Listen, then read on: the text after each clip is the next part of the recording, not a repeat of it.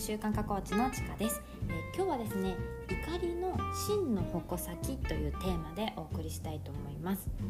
えー、この3日間くらいですかねもう娘に対して朝からもうとてつもなくイライラしてしまうという日が続いていました。今2歳半の女の子なんですけれどもまあイヤイヤ期もあったりとかあと自我がしっ芽生えてきて、えー、もうかなりはっきり自分がこうしたいというのを言うようになってきました。で言葉もですねそこそこ通じるようになってきたので嫌だと言われたら私が嫌だと言われたことをやめるとかこれ取ってきてって言ったら、えー、取ってきてくれるとかこれあんしてって言ったらあんしてもらえるみたいなのがですね結構分かってきているそんな時期です。で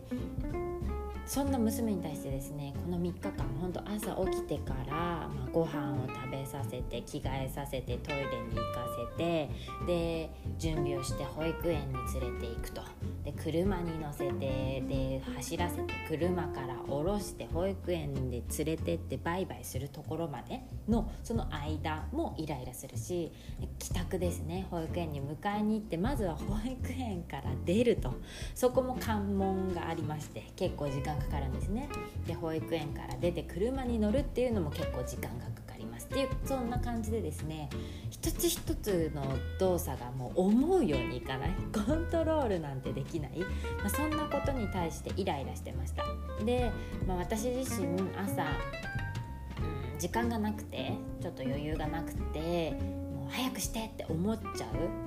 でじっくりと娘の横で娘がご飯を食べている姿を見守ることができてなかったりとか、まあ、そんなですね私自身もせかせかしてしまったしそういう私を知ってか知ら知る知ってか知らずかですね娘もなんなんかその世話しないというか落ち着かないというかイヤイヤが激しくなっているそんな印象がありました。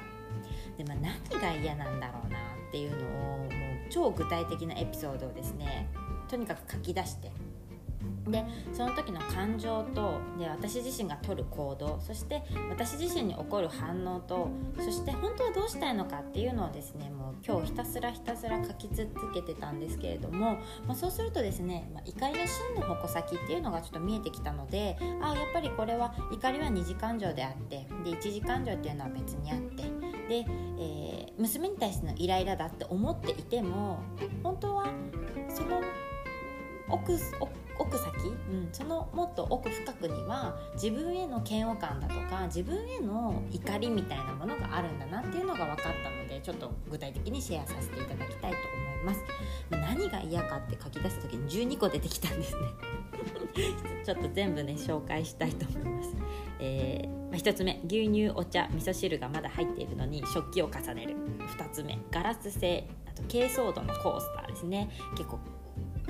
割れやすい素材のコースターをゴリゴリとテーブルにすりつける。でワンワンのコップがいいって言ったのにそれに牛乳を入れて持っていったら違うコップがいいっていう風に言われると。で目玉焼きをもうこれ昨日の夜目玉焼きをですねブルンブルン振り回してました。で食べにくいのかなと思って小さく切ったらそれはそれでチャキチャキしないでっていう風に叫ばれますと。でまだご飯が入ってるお皿に味噌汁をぶちまけられるとか、えー、テーブルの上にも牛乳お茶味噌汁をぶちまけてピチャピチャ手でこう叩いてるんですね。で床にそれが跳ねるとか。で新しくね水筒をあの保冷のねついている水筒にしたんですけどもガンガンと床に落とされると。前まではプラスチックだったのでそこまでね落ちても気にしなかったんですけどあのこの金属製のものがね床に落ちると床に傷がつくというところ。あと4つですね。おしっこ出てないのに出たっていう風に言い張ったり、えー、出ないのならそれでいいんだけど便器から離れようとしないとか。で日焼け止めクリームぶちまけてこれも昨日の話体というかがベタベタになってました。で肉だけ食べておかわりおかわりおかわりっていうふうにずっと叫び続けるみたいな。なんかそんなことがですね、えー、ありましたと。これほんと全部昨日の話昨日の話です。もうこれがもうほんと嫌だなって思いました。で感情としては3つ出てきます。ムカつく100%カーッとなる。これも100%激高するですね。もうほんと自分でも抑えきれないけどカーッとなって怒る。もう怒り狂う。これが120%でした。でその時の私の行動っていうのはどんなものがあるかっていうと衝動的に怒鳴ります。で抵抗されてさらに声を上げます。荒げます。本当に何やってんの？っていう感じで怒鳴って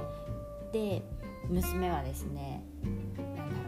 目玉焼きを取り上げようとすると「やだまだ食べる」って言うんですよね。そうすると「食べないでしょ」っていう感じでまたさらに私が声を荒げると。でもうほんとダメだと思って放置すると。で娘が「ごちそうさまごちそうさま」ってずっと言ってるんですけども放置する。ちょっとトイレに逃げたりとでもほんとこれやめたいんですけど睨むとか大きなため息をわざとらしく吐く。これ私がですもうこれ出ちゃうんですよね。みたいなのがわざとやっちゃう、まあ、何か私の中で私は怒ってるんだっていう威嚇だとか主張をしたいのかなっていうのもちょっとね書いてると思ったんですけどもうその渦中にいる時はそんな冷静になんか考えられないですよね。まあ、あとは頭ごなしに押さえつけるように怒り口調で、ね「どうしてぐちゃぐちゃにするのね。食べ物粗末にしないで。全部お金かかってるんだよ。ただじゃないんだよ」っていうふうに娘を詰める2歳半の娘ですよ。を詰めちゃうと。何かをテーブルやキッチン叩きつける。持ってたタオルだとか濡れびちゃびちゃになったティッシュとかバーンと叩けるとかドアをバーンと強く閉める私は怒ってるんだっていうこれも威嚇とか主張が出てるのかななんて思ったんですけどとにかく物に当たっちゃうっていうのも結構私の悪い癖悪いパターンだなっていうふうに思いました。まあ、ここまで書いてきた時に、まあ、分かってるんですよね。うん。奥底では、まあ、何が分かってるかっていうと結局は娘も構ってもらいたいだけなんだと。私の気をあの母親の気を引きたいだけ。でそれが分かってるのに娘が寝ている間だとか、まあ、そうちょっと保育園のね、えー、帰ってくるまでのちょっとした時間に家事やご飯の準備を終わらせられなかったりとかでその娘が帰ってきた時間に娘への愛情をたっぷりと注げる時間が取れていなかったりそれが少なすぎていたりとかそういうことも分かってると。そんな自分がちゃんと娘と、うん、面と向かってしっかりと愛情を注いでいる感覚とか今目の前の娘がご飯を食べてくれることにどっぷりと使ってそこに感謝をし愛愛くるしさを感じでそこにマインドフルにいたいと思いながらも娘が食べていると。よしよしと。バナナに夢中だと。あじゃあちょっと、ね、フライパン洗っとこうかなとか、まあ、自分のねご飯もまだ準備していないで娘に先に与えたりするんで。で自分のちょっとご飯よそろうかなとかって思って席を立っちゃうわけですよね。でそうすると娘がその味噌汁ぶちまけたりっていうのが始まるんです。その流れももう分かってるんですよ。もうただ単にそばにいてほしい一緒にいてほしいあんしてほしいっていう甘え。それこそ一日中ね保育園に行って母親に甘えたいっていう気持ちがあるんだってその裏返しで気を引くために全部やっちゃうんだっていうのもなんか分かっているそうなんだろうなって思っているにもかかわらずその気持ちに応えてあげるような行動ができていないそんな自分への自己嫌悪があるんだよなっていうねそこまでねちょっとねなんとなく分かってるんだけどやっぱこうやって言語化していくと改めてやっぱそうなんだよねっていうふうに思いましたと。じゃあそんな私はどうしていきたいのかと。本当は娘にとの時間をしっかりと大切にしたいんだけれどもそれがなんかできてない日々のそのやらなきゃいけない家事とか、まあ、片付けだってね誰かがしなきゃいけないんですよいけないんだけれどもうんまあ、やってるといけないからやってると誰かがやらなきゃいけないからやっているんだけれども娘の時間も全然大切にできてないみたいなところ。うん、それが分かっていると。で娘の行動としてはもういろいろとコントロールできないイヤイヤが激しいと、うん、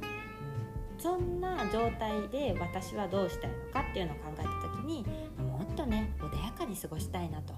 娘は頭ごなしに怒りたくないっていうのが出てきました。じゃあイライラするタイミングってどんなことがあるのかなって考えると保育園を出る時の長いだったり保育園出てから車に乗るまでの長い長い時間ですね。長く居座る感じ。で家に帰ってきてご飯を作っている時のグツグツだとかご飯を粗末にぐちゃぐちゃにすることお風呂にすんなり入ってくれないとか、ね、これらのタイミングっていうのを毎日毎日やっていくんですよ。でもその時その時の娘の気分に任せて合わせようとしてもなかなかうまくいかない。でさらにコントロールしようとしてももうむしろ反発される。余計にそのバチバチとぶつかり合う。でママ怒ってるっていう風に言われちゃう。そうするとまた自己嫌悪みたいな。もう怒らせてるのあんたでしょなんていう言葉まで出てきちゃうと。でもそれって本能じゃないんですよ。本当はあ怒りたくない。怒りたくない。そう。でもここに気づけたんだったらあとは行動を変えていくだけ。イライラするタイミングはどこなのか。じゃあそこに対して不全プランニングみたいな感じですね。じゃあそれが起きたらどうするか。まあねあんまり得策とは言えないんですけどジュースで釣るとかお菓子で釣るとか。もう本当にねカーってなっちゃった時はそういう手段もに頼ってもいいんじゃないと、うん、いいんじゃない？そういう手段を持っといてもいいんじゃない？っていうふうにここまで書いてくると思いました。えー、それをそのお菓子を与えちゃいけないジュースを飲ましちゃいけないっていう風に何々しちゃいけないこうするべきだみたいなものにがんじがらめになって心が疲弊して娘との関係娘への愛みたいなものが希薄になっていくという風に思うんだったらまあね毎日と言わずたまにはそういうことに頼ってもいいんじゃないかなっていう風に思います。いかがでしょうか？小さいお子さんがいらっしゃる方には共感していただける内容なんじゃないかなと思います。ただ単に娘に対娘が嫌だ娘に対してうん愛情を捧げないっていう風に悩まれている方がもしいらっしゃったら本当にそうなの本当に愛情を捧げていないのだろうかっていうところを立ち返ってですねまず書き出してみる。何が嫌なのか。そしてそのそれが起きた時自分の感情はどうなのか。どんな行動を自然ととってしまうのか。体に起きる反応はどうなのか。じゃあ本当はどうしたいのっていうところまでをですねもうガーッと書き進めていくと。本当に自分はどうしたいのかっていうのが見えてきて次の行動こうしようっていうのがどんどんと見えてくるんじゃないかなというふうに思っています。はい、これはね、えーと、20分くらいで私は書き出したんですけれどもやればやるほど自分が何を大切にしたいかっていうのは自然と分かってくるようになるので是非ご参考にしていただければなというふうに思います。いかがでしたでしょうか？え今日は怒りの真の矛先ということでお話をさせていただきました。皆さんの今日が笑顔あふれる一日でありますようにマインドフルネス習慣化コーチのちかがお送りしました。